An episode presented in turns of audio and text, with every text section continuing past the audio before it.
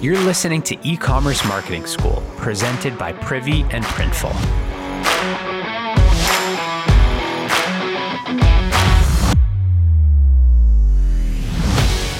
Hey, it's Lauren from the Privy Marketing team, and today I just want to talk really quickly about segmentation. So, recently I got an email from a brand that usually does an amazing job, but the subject line for this one was LA pop up this weekend.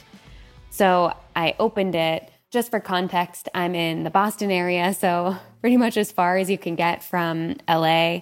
I was just curious if there were any other asks in there, any other CTAs for readers.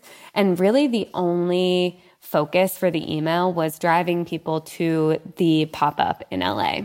And that's great to have something like that, but it was so irrelevant to me that it just felt like it kind of rubbed me the wrong way, I guess.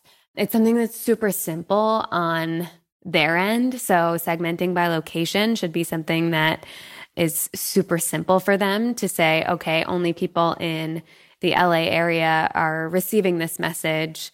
And then at the very least, if they were going to send this to their entire list, calling out other things like putting in another CTA in case this wasn't relevant, like shop these products. Um, here are things that are going to be available that that you might want to shop if you can't be there. So I think there's a way around it, even if you don't want to segment by location, but just something to be thoughtful about when you're sending any kind of message that is only relevant to a specific segment of your list. Do whatever you can to only send that message to that specific group because for everyone else, it feels like you weren't being thoughtful you are already working so hard to stand out in the inbox that sending these kinds of messages makes readers kind of question your emails moving forward. Like if this happens over and over again, they might stop reading your emails altogether. So just something to be thoughtful about and take into consideration whenever you're sending a message that might only apply to a specific group of people.